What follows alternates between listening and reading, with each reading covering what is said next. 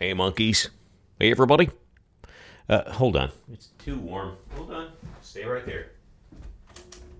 All right. That's better. I don't care about background noise. You know why? Because I'm under the weather. I'm just downright sick. And it's hot in Los Angeles, and I'm in no mood. However, I am cheered by the fact that, at long last, I've been able to get Kari Wahlgren on the Snark Monkey podcast. Voice actor extraordinaire. Every possible animated, anime, video gamey, etc. thing that you can think of, she's done a voice in it. Wow. Super talented, super fun, and rather silly. And we explain in the podcast how this is a take two of an original, somewhat aborted attempt at getting together and having a conversation. We'll explain that as we get into it. But really fun stuff. And if you are a fan of voice acting, if you are aware of the people that do it, and if you are a fan of Kari's because of whether Star Wars, Final Fantasy, Rick and Morty, Phineas and Ferb, Fooly Cooly, whatever your obsession may be, I think you'll get a kick out of this. Hey, please, if you would, if you did I mention I'm sick? Ugh. If you would, follow us on Twitter at The Snark Monkey. Also, like our Facebook page, and you can always find all sorts of entertaining interviews, chats, discussions, conversations, whatever you want to call them, with very cool, creative people on snarkmonkey.net. And subscribe on iTunes, please, would you? And rate it. Rate it high. Rate it with as many stars as they allow. If they let you add a sixth one, go for it. In fact, petition iTunes by saying, hey, you know, the Snark Monkey podcast is so much better than every other podcast that I love. They're all 5 stars, don't get me wrong. I'm not denigrating the other ones, but the Snark Monkey deserves a 6th one. I think you Apple people should create a 6th star. Just copy that phrase down, everybody. Email it into iTunes. All right, here we go. Oh, boy. Maybe it's the medication that's making me this way. Yeah. So enjoy. This is great. Kari Wahlgren, episode number 50-something. Don't make me do numbers today. It's on the thing. Here we go.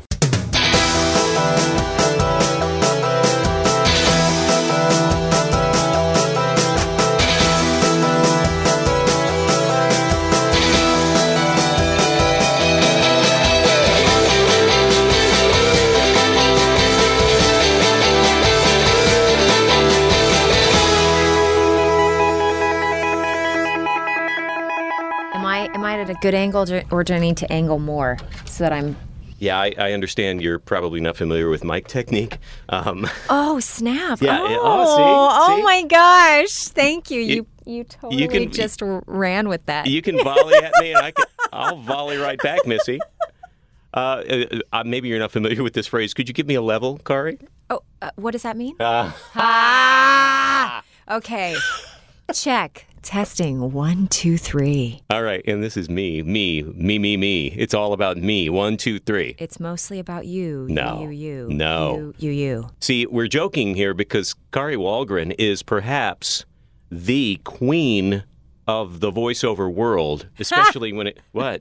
That wasn't meant. That one wasn't a joke. That was actually serious. I'm sorry. I laughed out of blushing.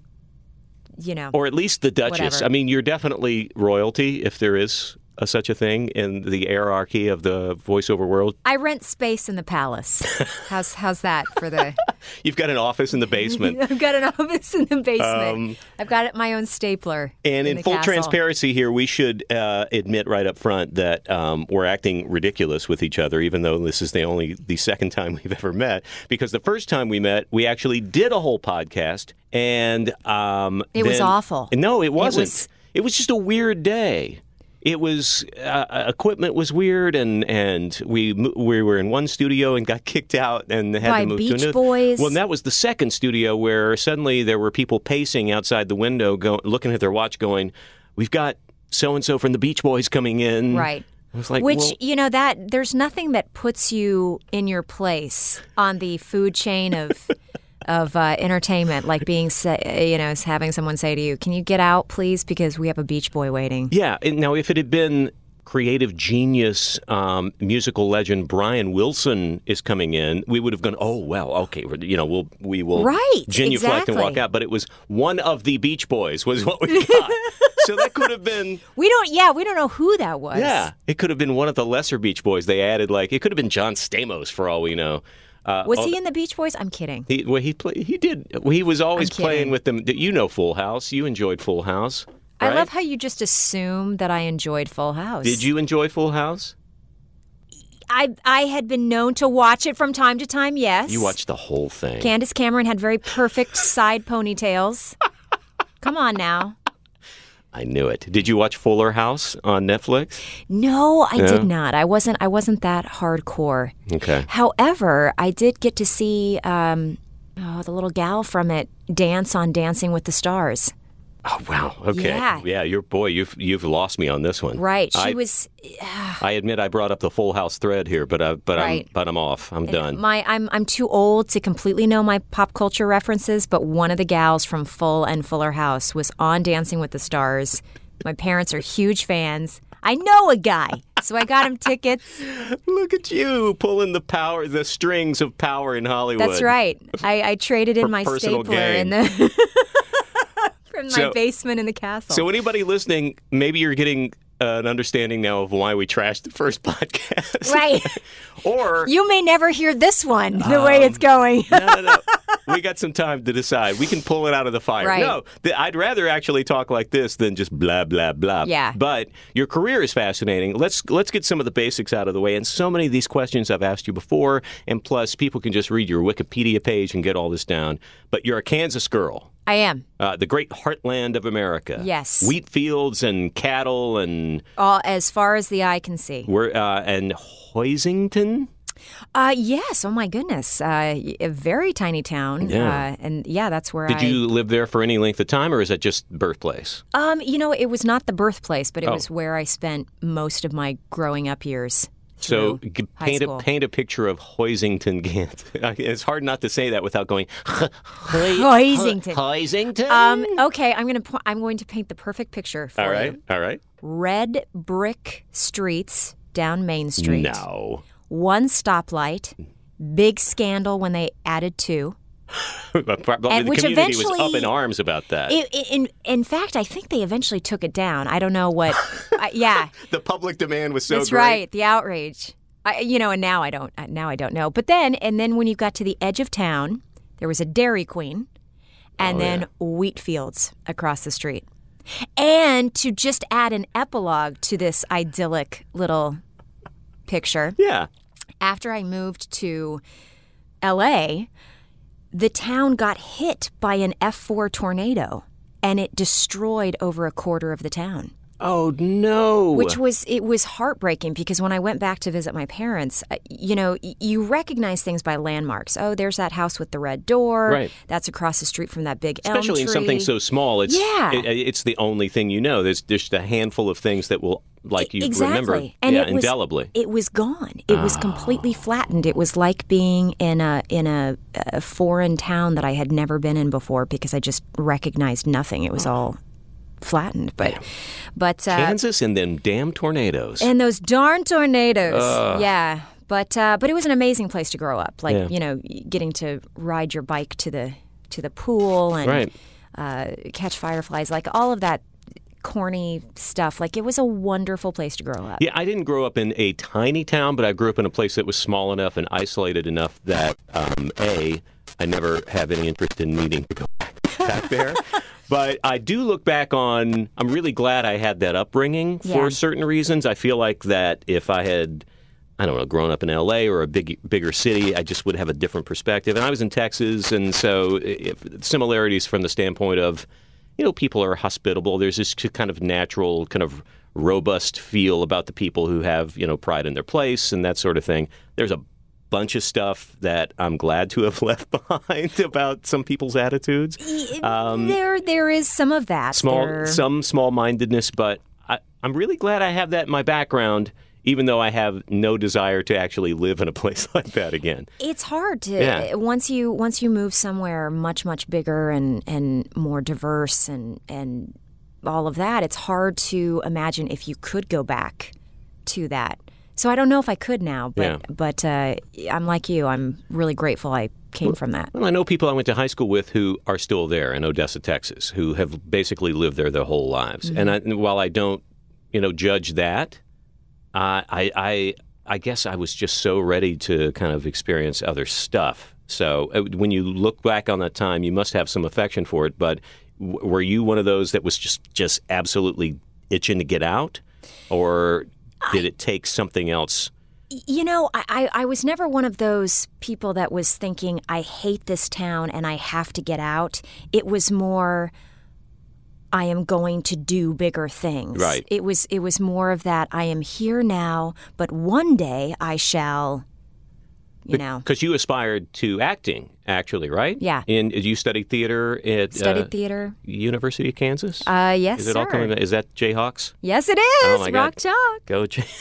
I'm sorry? Rock Chalk Jayhawk. Oh, that's right. Okay. And you know what? One of my superpowers, little known fact, is to be able to find the one Kansas person or KU person in any crowd that I'm in. Just with no gear on or anything like that, but you can... Sometimes the gear triggers it. Right. But then also just it'll pop up in conversation. And literally, this is not just... You mean you just gravitate to them, or you can be in a crowd and you can point to somebody and go, that's a Jayhawk person? They kind of gravitate towards me. Uh-huh. And this is not just the continental U.S. This has happened to me in Australia, New Zealand... and England, to name three places offhand. They're everywhere. Yes. How big is basketball there? I mean, is it religious like? Yes. Yeah. It is so intense that literally the original James Naismith rules of basketball, like the parchment that he typed out or wrote out the rules of the game of basketball. We're on display in the museum for a limited amount of time mm-hmm. in Kansas City, and then the college bought them so that they could be on permanent display. Oh, wow. And I think it was down to a buyer from Duke and a buyer from KU. Oh, man. And so the guy that was trying to get KU to buy them was like, do you want it to go to somebody from Duke? And they raised money. And they raised boosters stepped up. They stepped up, and they're like, "This shall not pass." That's serious. Yeah, so it's hardcore. I can imagine, like the King Tut tour from years ago. It's like lines around the block of Kansans just waiting to get a glimpse of the Naismith scrolls. I flew back from California to see them. You did not. Yes. I did. You did. You know what? I kind of cushioned it under the guise of, oh, I'm going back to see my parents and do this thing. But no, it was to see that exhibit. Were you at any point involved in team sport? I mean, you are a wee individual. Bless your heart. You get major points for that. I'm trying to find a better. You're short. Yeah, I'm short. Wee is nice. Short. But, small packages, blah, scrawny, blah, blah. Yeah, you can. Did you have like a sweet jumper? Did you have an outside shot? I will say. You did play. You had to have played. I played basketball for one season, and it is the only time that my parents have sat me down and said, maybe you should try something else. Because I just was a... wee individual, and I was not hitting the mystical puberty like other girls of my age were. So I was just getting knocked onto the ground repeatedly, to the point where I wore knee pads all the time, and they kind of made me looked like a little ant wearing these huge, yeah, well, like it was not good. Everyone was going through growth spurts. Right. And poor Kari is exactly the same size. And still, to this day, have not hit that growth spurt, but that's okay. But huge in stature. Oh, I love it. Thank you so much. So at what point did the inkling of performing... funny voices, acting, any of that stuff come into play? The thing on your Wikipedia page just says you had a fascination for Disney princesses or something like that at an early age. Who does the Wikipedia stuff? I don't know. It's pretty interesting. It's weird, and I will tell you this, that I had a fan on a plane once recognize me, and she took my picture. And that is now my Wikipedia picture, and I cannot, through all of my powers...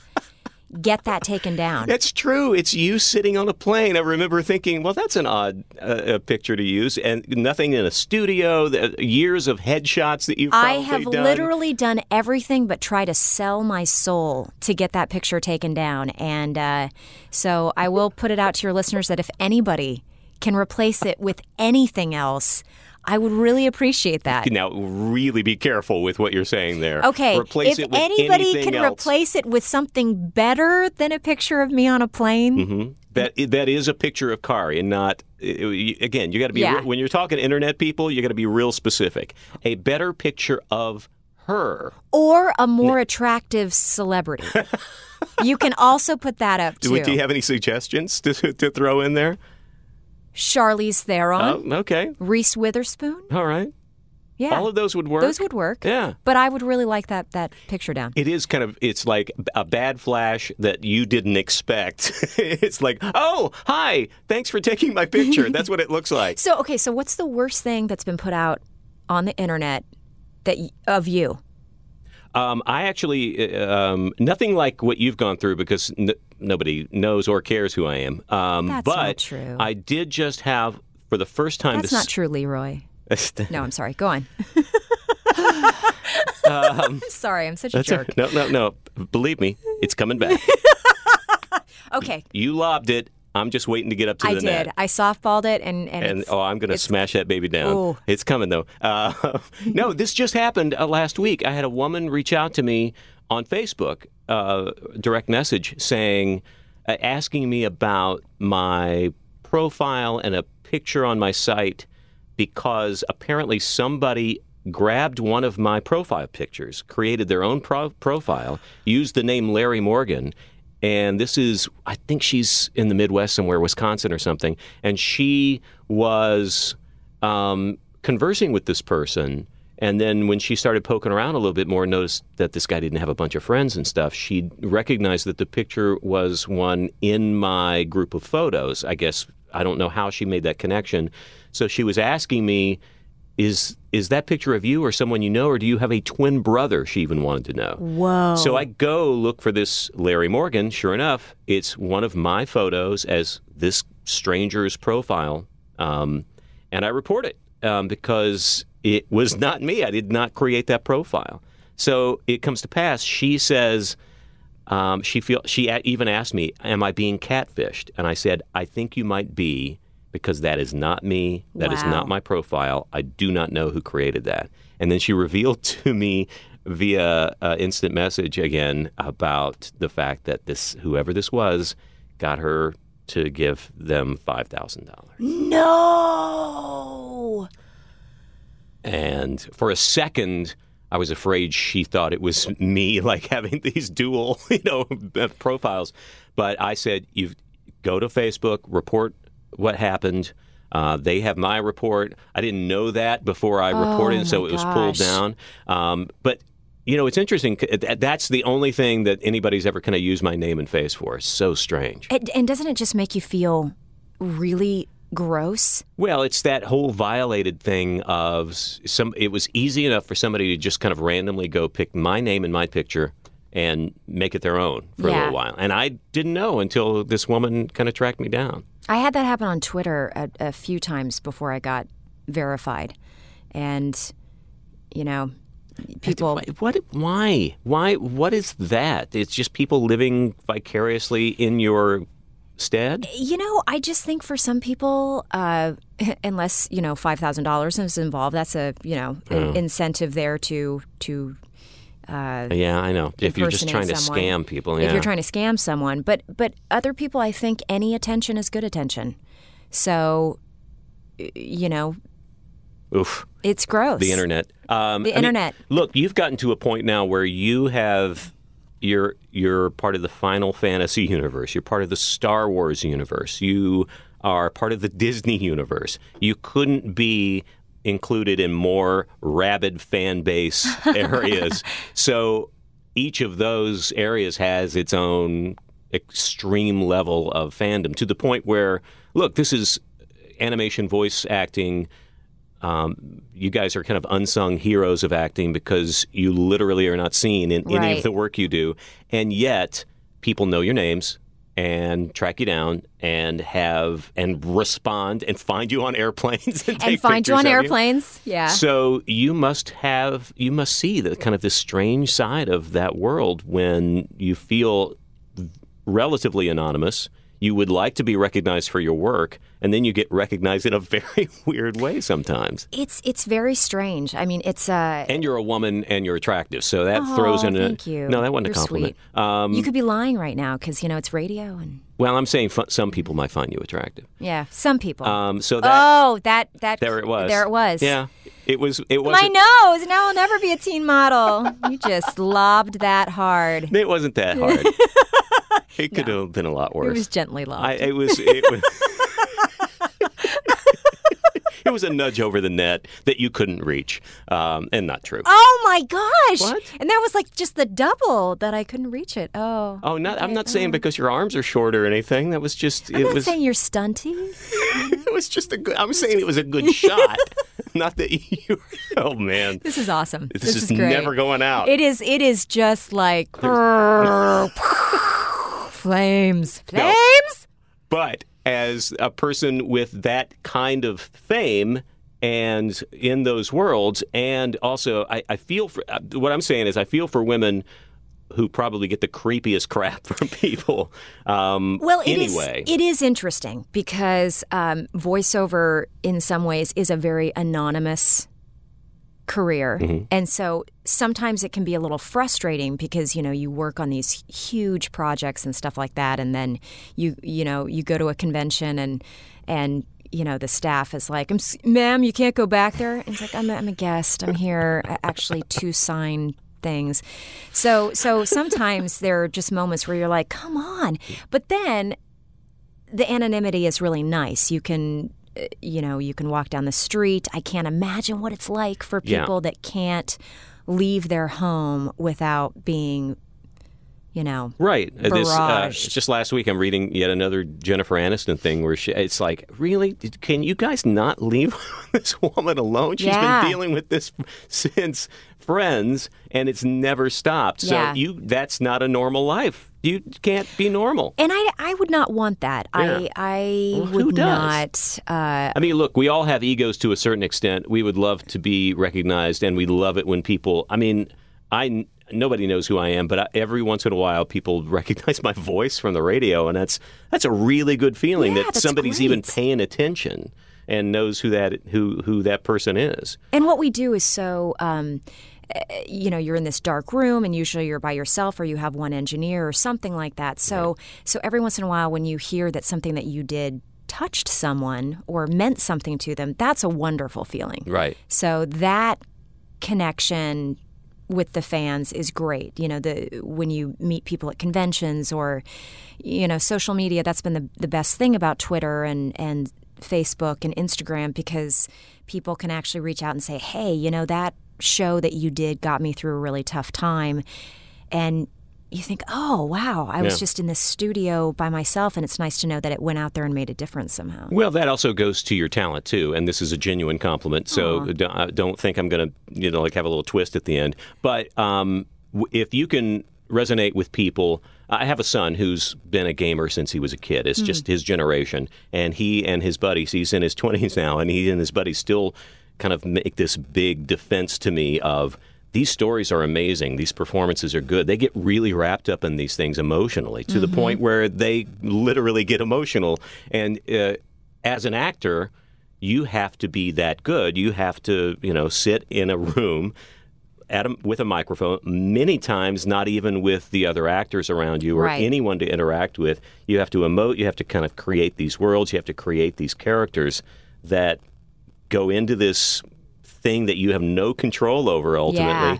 and it comes out the other end as something that powerful. That does speak to your talent in terms. So it must be really nice to hear that, you know, a game had an impact on somebody, or an animated anything had that kind of impact on somebody. Yeah, it really does. I was talking to someone was talking to me about Skyrim the other day, and I played Vex in Skyrim, and that was a character that, you know, a lot of people like, and this guy was talking about his experience playing that game and was literally tearing up yeah. and talking about his emotional experience playing that game, and wow, you just think, oh my gosh, that's so cool yeah. that meant something to you. So my son studied acting at Boston University, and when he did his whatever they call the senior project, they create basically a showcase for themselves. It's like a half hour with a bunch of different scenes, and he did a scene from The Graduate, and he did something classic, and then he got to end it with anything he wanted to, and he did a speech from one of the Final Fantasy games. Wow! And his buddy and now roommate in New York, Ben, was sitting just a row ahead of me, and I saw Ben start to his body heaving. And, oh my gosh! Because he knew what the speech was. Because basically it was a kind of a farewell to friends kind of thing. It was like the wrap up of one of the Final Fantasy games, and this kid Ben had played this, knew the speech, and started sobbing in the middle of it. Oh, goosebumps! Yeah. Oh my gosh! And I had to ask, what was that? And he told me, and I was like, nerd. But yeah. It's, you know what? In some ways, it's the modern day Shakespeare. Yes. No, it's that. I mean, to that fan base. Sounds ridiculous, and yet. You have to give credit to those writers and to the imagination they create. They're not just doing 2-hour movies. They're creating entire worlds. Universes. And you guys are a part of that. It's not just... I mean, there's a lot of grunting and oofing and things yeah. like that. But you do, and we do all of that, by the way. Well, that's the weirdest part of your job. But you have to create a real human being out of those characters. Yeah. And you've obviously done that. Hopefully. Yeah. Yeah. So tell me, let's actually go back a little bit to the idea that you did make a transition because you had this focus on it. You did want your face to be seen. You did want to be on stage. Were you thinking more theater when you were going to school, or because you did come to L.A. at some point to pursue acting, right? Were you thinking on camera stuff? What was the goal? You know, the weird thing is that I always knew that I wanted voiceover to be part of my career. Okay. At what point did you recognize that? This is so strange, but as a child, I would be watching cartoons, and I had this sense that someone was doing the voices. You just knew it. And so no kids know that. It's very strange, yeah. But yeah. I knew someone was doing the voice of Snow White, and I thought, I could be Snow White one day. I could be that voice. And so I would, you know, act these things out around the house, and from a very early age. So you're coming at it from, I don't want to be Snow White, I want to be the person that is being Snow White. You actually had that cognitive... Yes, it's very strange, but I swear that it's true. At what age are we talking? Right around the time your basketball career went into the toilet? Yeah, no, that was much later. I want to say like 7 years old. Interesting. And to the point where when I was a kid, like I would start recording myself on a tape recorder, and then I would start researching who was casting things. Literally. What? And so I would start mailing out my cassette tapes. And it's just bizarre because... How did you become I mean, you... Okay, so you just intuitively knew that. But how did you research that at that point? How did you find out about that stuff? Well, back in my day, we had bookstores, and there were books. Well, I didn't want to say that had to be before the Internet, Kari, but it was before the Internet. Right? It was before the Internet, Larry. It was... Look, I've been there, I'm okay? that old. I am way ahead of you on that. I remember cords on phones, people, so... I remember getting my first email account and being like, holy crikey, you mean somebody gets this immediately?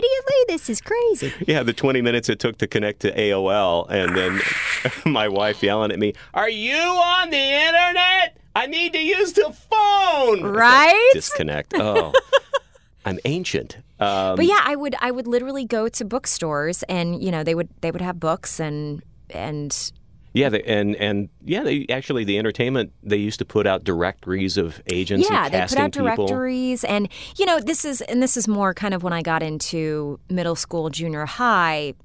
Batman the Animated Series was a show that really influenced me. So you could get a book, and it would list this is the person that voice directed it, and this is Wow, that is so specific in terms of... Yeah. And what's interesting is that I talked to so many people here creatively, and obviously, you were pursuing acting and on camera at one point, but that early on, most people start out thinking they're going to be something, and then life just takes a turn, and it becomes something related but completely different than what you aspired to. But here you are literally setting the table for what you're going to do, and understanding that very early on. Well, I will say that I always knew I wanted it to be part of what I was doing, but I never imagined that it would be the main thing. The main thing, or as successful, knock on lots of wood, as it is right now. So yes, when I was younger, I was thinking, oh, I want to do Broadway. Stage work and I want to do on camera work, which I do still from time to time. But when I moved out to Los Angeles, it was with the idea of I'm going to pursue the TV and film work on camera and voiceover. Mm-hmm. And I got out to LA and I'm going on the auditions and for on-camera stuff. And I had been out in LA for about a year and just was getting such a bad attitude about, I'm going to these auditions and these really pretty girls that just can't walk and talk at the same time are like, oh, you're fantastic. Yeah. It was just... The worst cliches of LA are only experienced when you have to go do that process. Correct. Because you walk away from the industry and the rest of Los Angeles is a relatively normal place. It's just everyday people doing everyday things. But if that's all it can feel just icky. It just feels icky. That is exactly the word for it. Yeah. So I was feeling icky after a year. And I thought, you know what? I'm just going to take a little break from the on-camera side of things, and I'm going to focus all my energy on the voiceover side. Any inkling to just go back and do something else, or was there, go back home, or? I did have, I had a moment where I'd been out in LA for about 2.5 years, maybe a little longer, and I was having dinner with a friend of mine, and I was very discouraged, and I was thinking about leaving because before I had moved out to LA, I was actually having a pretty successful professional theater career in Kansas City and was doing voiceovers and commercials and, professional theater. And it was really going well for me in Kansas City when I decided to move to LA. So I was really thinking, oh, I think I'm discouraged out here. I'm going to leave. But I can't quite look myself in the mirror and say I've given it my best shot if I don't give it at least 5 years in LA. Okay, good. And there's a year is about the time, and I've seen this with my son's friends. You get out of a theater school, which is like a conservatory style thing where it's nothing but supportive, mm-hmm. and you've got nothing but like minds around you, and same age and same dreams, mm-hmm. and everybody gets cast in something, and then you walk out in that world you're describing, and it is intellectually, how tough it's going to be, but it is hard. It's just a different thing. And a year is about the time the ones who just don't want to deal with it drop off and find another direction to go, and can be very successful because they've got those tools. They can use it in casting or management or just go into insurance or whatever. Right, exactly. So yeah, but so 5 years is an interesting choice to say, I'll go through this crap, but let's really see what's going to get some traction. And it's different for everybody. I mean, some people it's 10 years, some people it's a year. But I knew for me personally, it's like I can't really say that I have really given this a shot unless I devote 5 years. And what's the dumb stuff you're doing in between the little jobs that you do get in acting? What a great question. Okay, well, I transferred from Kansas City out to L.A. with my Victoria's Secret retail job. So I know so much about bras and panties that it's fabulous. Wow. Yes. Can you just list off some attributes of one particular product that if you were selling me something? Well, ladies, here we go. Here it comes.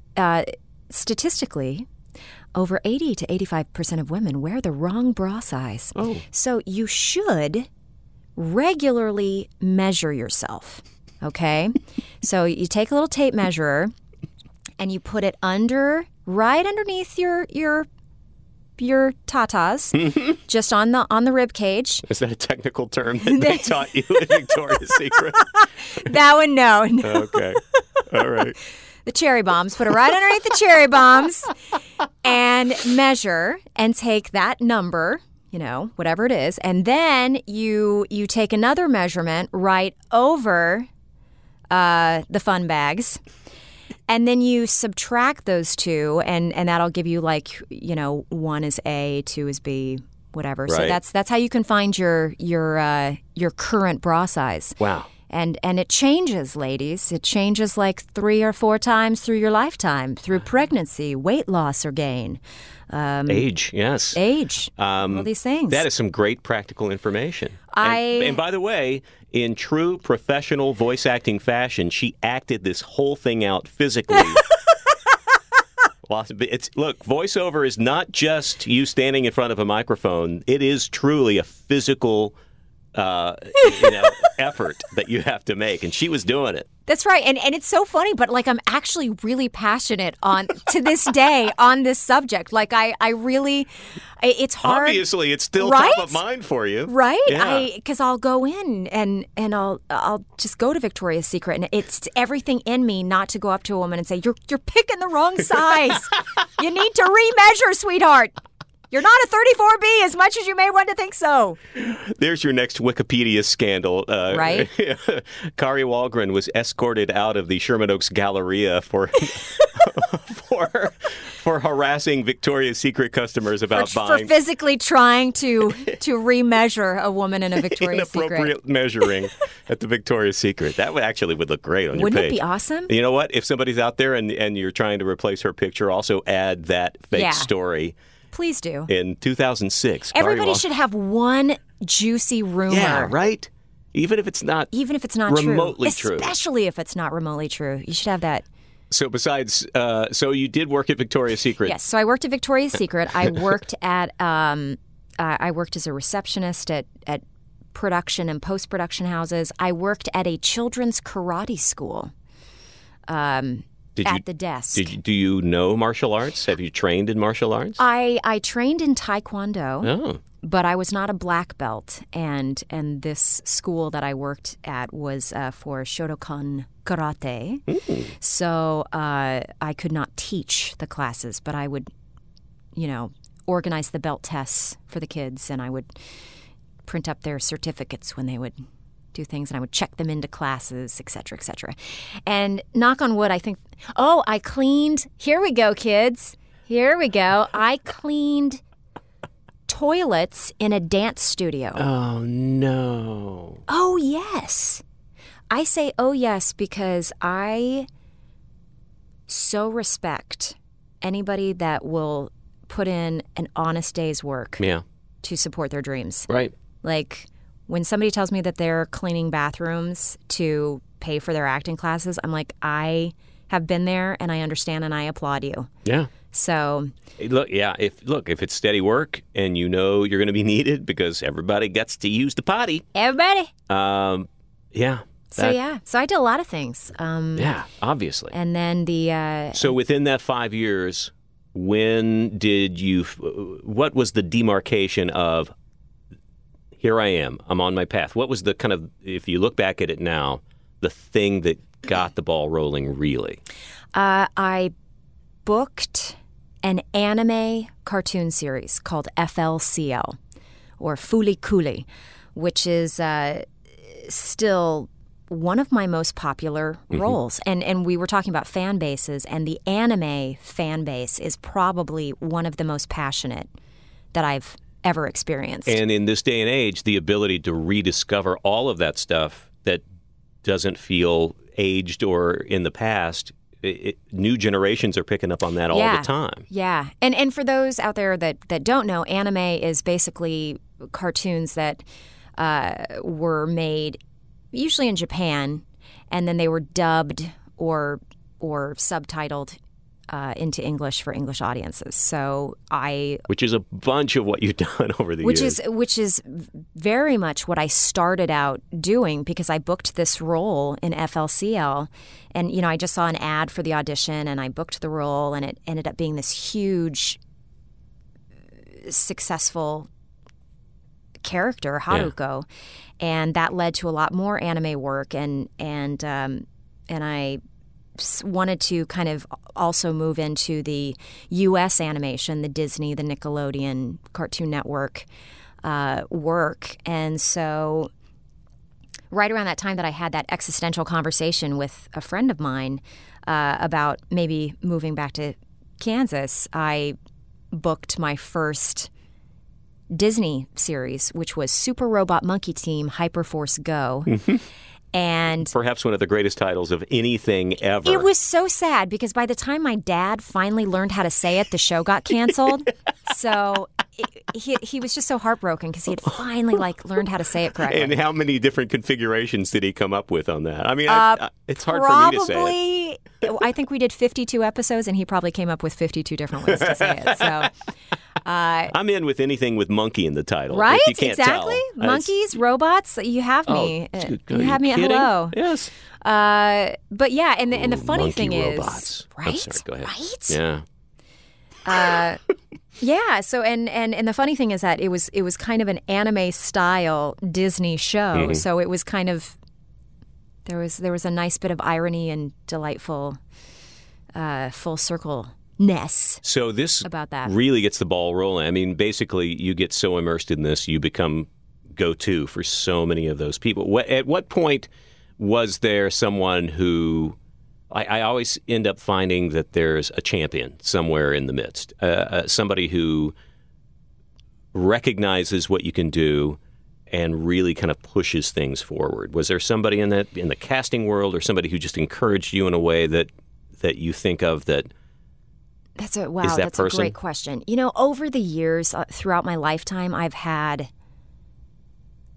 a number of champions. When I moved out to LA, there was a very dear family friend who said, when Carol Burnett got her start, someone wrote her an anonymous check to help support her dream. That's right. And so he said, I want to give you this check moving out to LA. And... so that always stuck with me a lot, that he did that. And very sadly, he ended up committing suicide later. Mm-hmm. So I feel like where I've gotten now sort of honors his memory in a way, because he believed in me from the time I was 10, actually. So see, but that's the kind of thing that just lets you know, because so much of anybody starting out in a creative situation, especially if you're removed from the business, you believe in yourself and have that hope and all that stuff, but you just need those little moments along the way, just somebody else recognizing that you're not crazy. Did you have one of those? Did you have someone that you can... I mean, from the radio standpoint, it's actually someone who I'm still very good friends with. He's my son's godfather. Oh. His name is John Clay, and he was a program director in Odessa, Texas, who says that he heard me on a week, like when I was first starting out, I was just doing weekends. I was doing one shift a week. I think I was 16. I don't know. I was really young. And I was stupid. I mean, I was trying to be an early version of Letterman hadn't even started yet. I was just being stupid. I was stealing stuff from other people, but I was just being goofy on the radio because it was Odessa, Texas. Nobody was giving me any guidance. So I was doing really weird stuff on the radio and playing songs, but, you know, staying on the format. And I was working at a rival station, and he was driving back, and he says to this day, he said, oh, wow, look at that. They actually got somebody good on that stupid station. That's awesome. And he hired me away a summer later, and then he was a great mentor. Actually, so I can name a bunch of different radio guys who went through Odessa, Texas, and went on to work in really big markets because he was a great guide and the best thing about him was that he let you be who you were supposed to be. Wow. And then just, you know, gave you direction when you needed it. And he went on to be quite successful on radio too. So yeah, I mean, I can attribute from my radio career, somebody who just said, yeah, do what you do, that actually works, was huge for me because I was just being me and being stupid and just kind of experimenting, which is a great place to do it in a small market like that. So, yeah. You know, anytime, and I see it with my son, I keep mentioning Alex, but I'm watching him go through a creative growth now he's doing music. And anyone who you've never met before or don't know who responds to what you do in a real genuine way, it does more than we can say to just encourage us to go, okay, right. I'm not insane to think I can do this well. And you there's never so know, much, yeah, there's, like what you say to somebody, right. How that could affect that person. So, well, that's, yeah, I mean, that's why I'm sure, unless you're just a cold, terrible person to up-and-comers. Terrible. You want to be, I have people, not as much because radio's a dying business and nobody cares anymore, but for years, people wanted to break into voiceover because I do a lot of commercials. You must have people approach you all the time with, yeah.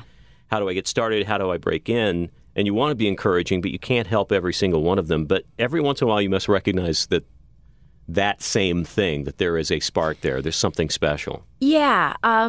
You know, pretty much daily people will ask or write or something about how to get into voiceover.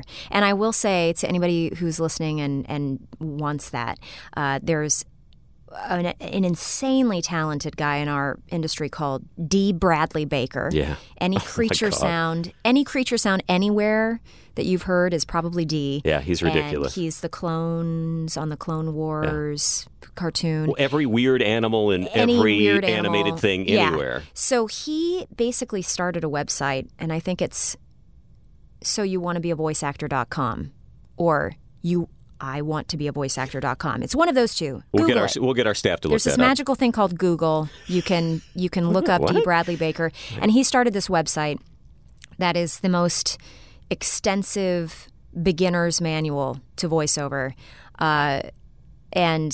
So you must start there. That's great. That is a great tip. It's a great resource.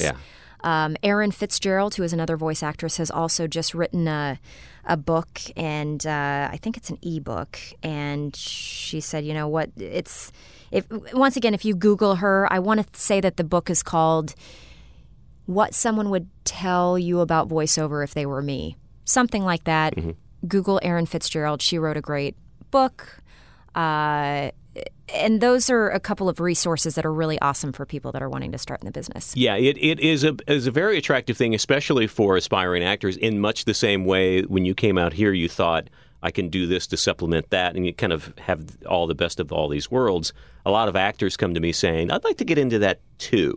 And what I don't think most people realize is how different it is, how really different it is than on camera. It's so different. And they're related, but... They're related, but it's a different animal. But there's a technical side to it that is very specific. Mm-hmm. There is an artistic side of it that is specific. Even just the physical environment is, I mean, I've had trained and wonderful actors walk into booths like in this building we're in right now and be lost. It's just the way the sound is dead and approaching a microphone that closely when they're not used to doing that and hearing their own voice, which you don't do when you're in the middle of acting in a scene. If you have headphones on, it throws people off. They're really lost. And it's interesting, too, how many great actors are being cast in these really high-profile, you know, feature films now. How much work that must take to get them to the point where they can feel free enough to do what they do. Yeah. Because you see those videos and they're just like going bananas. And, you know, they're encouraged to be as physical as possible and that kind of stuff. But it's a whole different world. It is. It's very different. But there are things about it that I really, really love and find very empowering because, you know, you're not pigeonholed by age. Right now, literally, I'm doing everything from babies to grandmothers and little boys' voices. Oh, I wanted to really clarify where I was going with that. So glad you added that word. Yeah, that can go south really quickly. Add that to her Wikipedia page. Yeah, no, please don't add that. No, please don't do that. Please don't. No. But it's really great because you know, June Foray just won an Emmy for voice acting at age 90. Yeah. Something. So we're talking the voice of a lot of things, but most famously Rocky the Flying Squirrel? Yeah. Yeah, Rocky and Bullwinkle. Yeah, she's a legend, you know, and she just won this. And so there's a longevity to it, and it's not so looks-based like the on-camera side is. I've never, ever lost a voiceover job because of the size of my thighs. It's... So it's as far as you know. As far as I know. Yeah, that's true. And also once you're in and people, it seems like it's a very not exclusive, not like isolated world. But once you're in and people like working with you and know what you can do and know your range. It's a small world. Yeah, they keep coming back to you because unlike being on camera, they don't necessarily want to put the same person in different roles all the time because that, you know, on television, you can't necessarily do that unless you work in New York and you're on 9 episodes of Law and Order over 12 years and play different characters. Right. So you also get to be so many different people that they can come back to you even on the same show. Exactly. How many things are you listed on of one character and then additional voices, like your 9 things in one show? Exactly. Yeah. And that's another reason that sometimes it's harder for people to get in because you don't hire 6 different people for something. You hire 2 people to cover 6 different voices. So, you know, some people say, well, why is it so hard to break in? Well, that's another thing is that... Because if you have any kind of range, you could be cast multiple times in the same project. Exactly. It also seems like the voice acting world... And this is just a generalization. There's going to be exceptions in anything. But it seems less cutthroat, less competitive, and more supportive than the typical acting world. Like, you guys seem to be really close and really back each other up. Yes. For the most part, I would say that the voiceover world is very supportive. That's a great word for it. There are multiple examples of...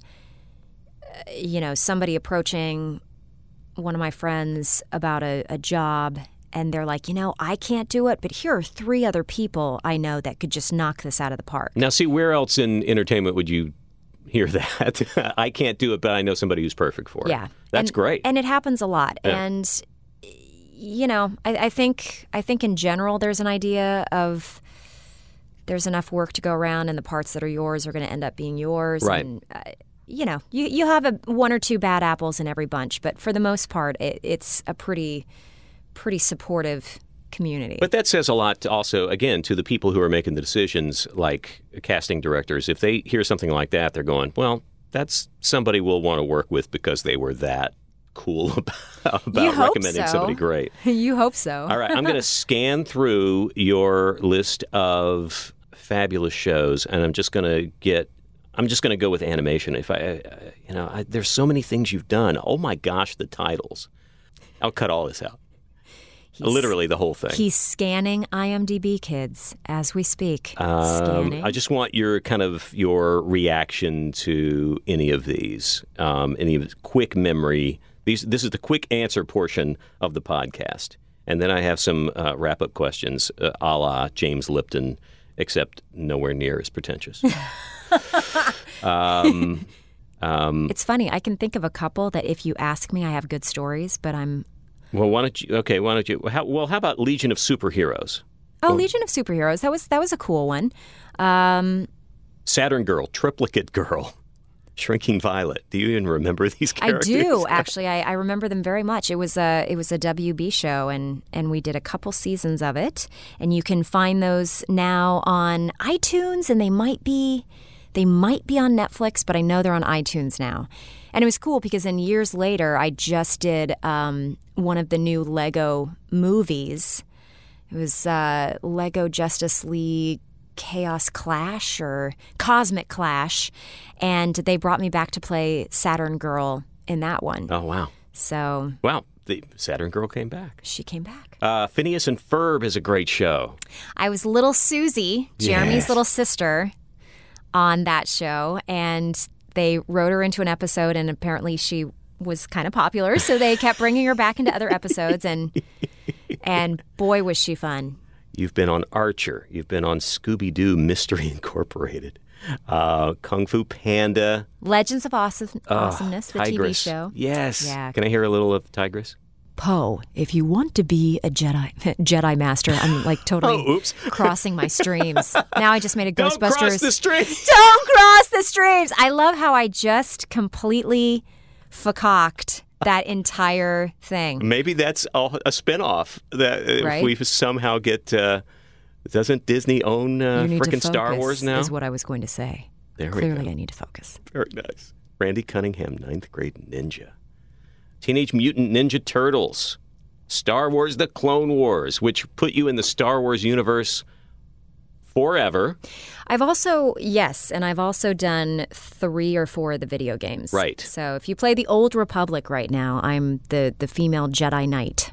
If you play as the female Jedi Knight and... Harvey Beaks, Uncle Grandpa, Starvey. Oh, my Lord. It just goes on. Fairly Odd Parents, Chloe, which when our first... go round, we revealed to the world. Yeah, I wasn't sure. I think I was just able to announce it, that I was the new character on Fairly Odd Parents. Or that was why we were holding on to the episode and then the time Exactly. Passed. So now I can announce that if you're watching the current season of Fairly Odd Parents, I am Chloe Carmichael. Tell what were the ones that came to mind for you of like very special, specific memories? Well, Archer, there's some great memories of playing Anka, Countess von Fingerbang. It must have been so much fun to not do something kid-oriented and tap into that. I have to say that I really like the fact that I've gotten to do both kid and adult cartoons. And it's always very freeing for me because I'm a pretty nice girl, huh? I guess. You think? Like, at least people perceive me that way. Okay, gotcha. So, but I've got this dark streak, and so anytime that I get to bring out my dark streak in animation, I'm always really, really happy. And yeah, I love the whole idea of like it's like that opening scene of Roger Rabbit where the baby gets to talk in real life and starts smoking a cigar and is like, frickin' right, just a foul mouth. And I love how I said I'm a nice girl, and you're like, really? See, because you've gotten to peek behind the curtain. I wasn't sure you caught that. I got that. You actually got points for that. But yeah, I remember that. Somebody that I had not seen for a really long time walked in, and as I was miming fellatio on a lollipop during Archer, and I'm like, "How's your baby? Hi." Yeah. A little behind the scenes, folks. A little behind the scenes.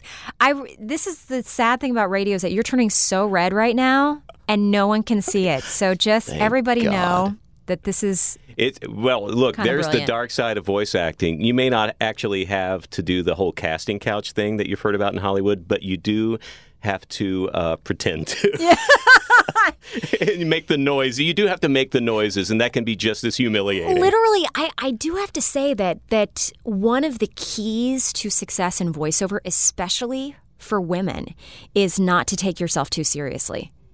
Because you have to do ridiculous things. You have to do ridiculous things all the time. And anytime I see, especially a gal coming into the studio and being so worried about, you know, making fart sounds or anything like this, I'm like, oh, sweetie, you're not going to work very long. Because it's just... It looks like fun, and it can be. It's a lot of hard work, and we get that, but it is one of the most ridiculous jobs in the world. It's ridiculous and silly, and you have to just be... You have to have a little healthy dose of self-deprecation and...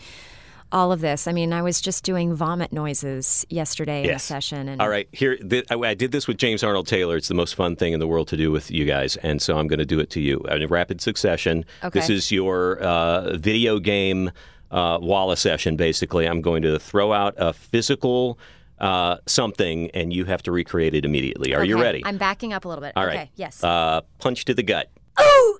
Slap to the face. Tweaked your nose. Fell off a cliff. Stepped on your toe. Vaccination at the doctor. Something's making you slightly nauseous.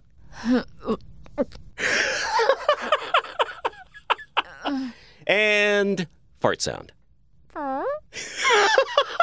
Oh, well, that was so cute. Sorry. That was such a right?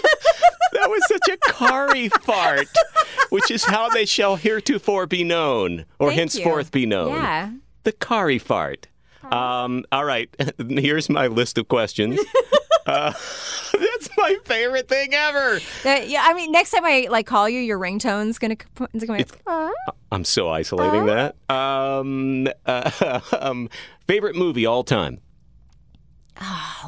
I know. Everybody agonizes. Oh, there's so many. You know there's one. What is it? Say it. Gone with the Wind. Okay. Jeez, how hard was that? It was hard. Okay. How often do you watch that? Once every few years. Yeah. Because it's an investment. It's a commitment. It's a commitment. I know. Yeah. It's kind of like sitting down. My son and I will get all manly some weekend when there's nothing going on. We'll go, all right, you ready? All right, The Great Escape. Here we go. You got half the day. Here we go. Although I do want to throw in that I do think Casino Royale is one of the most perfect movies in recent history. Oh, you mean the more current Bond thing? Really? Yeah, Daniel Craig Casino Royale movie. Interesting. Just from a script standpoint and how it was shot and bringing back actual stunt people to do the stunts instead of CGI and stuff. Yeah. I just think it's a brilliant film. Oh, wow. I'm throwing that in. You were forced to go on stage at a karaoke bar. What would be the go-to song? Total Eclipse of the Heart. Oh, sweet. Right, or Crazy by Britney Spears. Oh, good. I like the differing genres and eras there.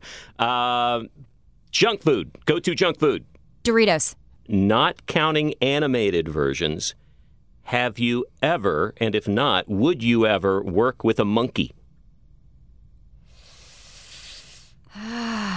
Okay, boy, really agonizing over this response. I am, because I always thought that they were super cute, but then I read some article that when they make that little smiley face that they're actually distressed. Yeah.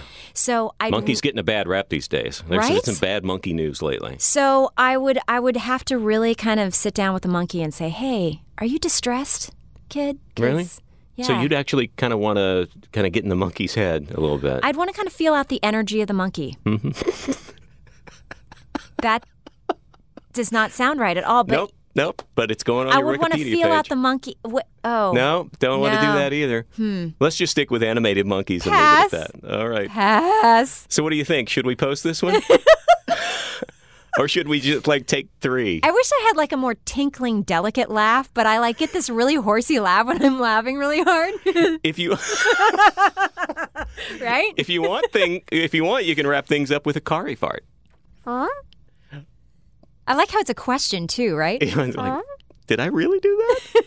Is there anything we should plug, or can we end on the fart? Anything new? Anything to announce? You can't talk about so much stuff. I can't say that we... Okay, here's a big one. We are recording Season 3 of Rick and Morty as we speak. Sweet! So, to the Rick and Morty fans out there, just hold tight. It's going to be a great season. Very excited about that. Can't talk about that. New episodes of Fairly OddParents are coming on Nickelodeon. New episodes of Harvey Beaks is on Nickelodeon. Sweet. And there will be some new announcements soon that I cannot talk about yet. Where should people follow you? You guys can find me on Twitter at Kari Wahlgren. It's KariWahlgren. You can also find me on Instagram, Kari_Wahlgren. Same spelling. Same spelling. And on Facebook. All right. Kari Wahlgren. Okay. We should end. We should have ended on the fart. There we go. The end. And she just didn't stop. I just can't stop now. And then suddenly they were real, and it got really strange. Get a monkey. Get a monkey!